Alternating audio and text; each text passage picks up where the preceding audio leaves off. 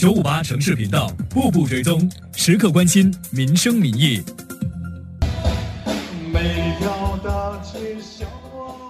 经历三年的官病疫情，本地老人院终于迎来首个热闹的农历新年活动。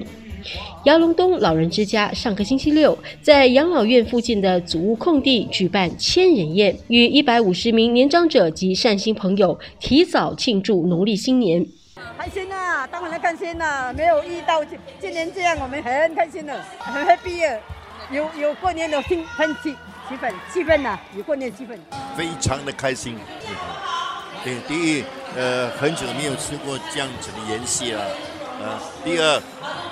看到很多善心人呢，心里面很感动，感恩之外还是感恩。哎，很开心，因为可以新年的气氛。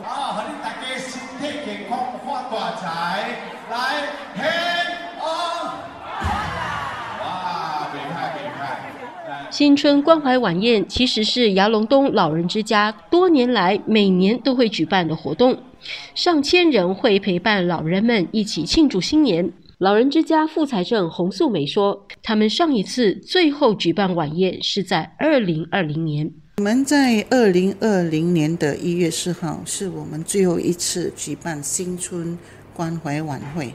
这个节目我们在过去的三十八年都是没有停顿过，而且每一次都是上千人来参加这个聚会。”当然，因为疫情的关系，我们在二零二一年、二零二二年呢，我们只能通过线上的呃新春团拜啊，让老人家可以通过线上来来进行这样的一个活动。疫情期间呢，我我觉得老人之家比我们平常的人更多、更加、更加倍的辛苦，因为他们是不能出去的，而且只能够靠线上的活动来打发时间。所以这三年呢，不止我们在操作上。遇到这么多的挑战跟困难，尤其是善款呢，也是比较慢，因为呃经济都是受影响嘛，能够捐款的人也也捐的比较少了。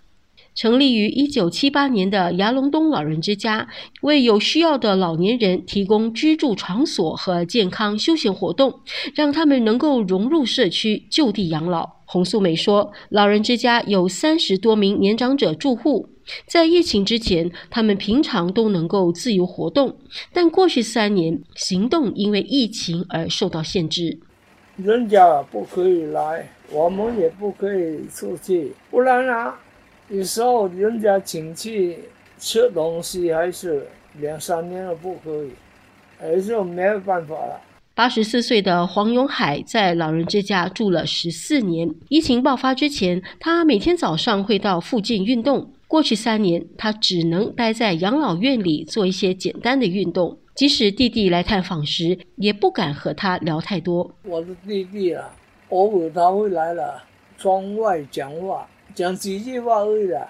我也不会跟他讲太多了，因为他家里有家人嘛。等一下啊，感染啊，他回去感染他的孙啊，什么不好意思了。他也形容疫情期间自己就好像被关在鸟笼里的小鸟，久留啊，好像牛这样，关在笼里，早早你关它的，它就拼来拼去，久了它就不会嘛。好像我们啊，早早不习惯了，久了就习惯，没有办法哦。就是久走不动，关太久，你就没有走来走去，就生锈了。来，全体起，准备捞鱼生，准备一、二、三，捞啊！时隔三年的春节晚宴，老人们脸上洋溢着欢乐。协助筹备这场晚宴的林顺福和其他的善心人士，也在现场派发红包给老人们。疫情期间有种种的限制，但并没有阻挡林顺福助人的热心。我是在三四年前把生意传授给我工人了，因为我过着退休的生活，因为从小过着贫苦的日子，得到很多人的帮助，所以就有个愿望，退休了尽量回馈这社会。啊，退休过后不久，那个官病传染很厉害，后来我就举办福建歌曲比赛，希望让更多的老人家可以观赏、可以参加。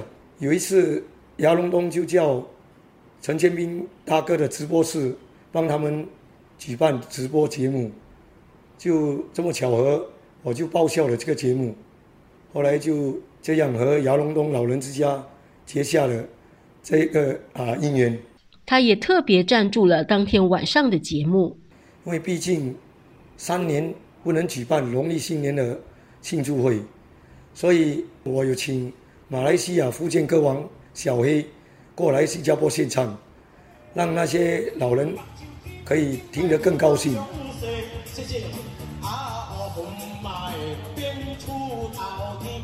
洪素梅说：“活动除了为老人们带来丰盛的晚宴和欢乐时光，也希望能够带动更多的公众了解老人之家的运作。”更关怀老人。我们呃这次很特别的就是我有一群呃朋友，他们是上到商学院的一群老板们，他们在这一次的晚宴呢购买了十二张桌子，就是说他们会带一百二十个朋友来参加。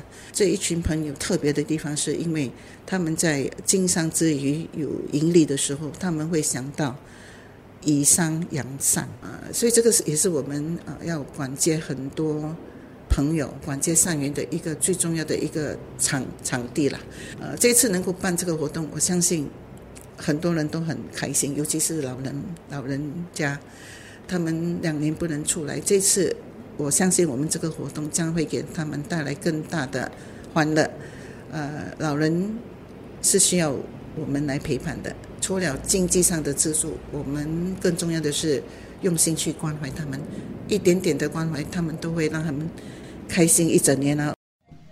我希望每一年都可以大家在一起，因为我已经一大把年纪了。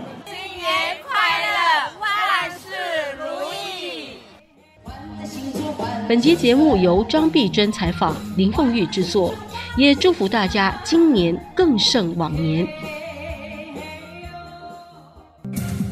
九五八城市频道，步步追踪，时刻关心民生民意。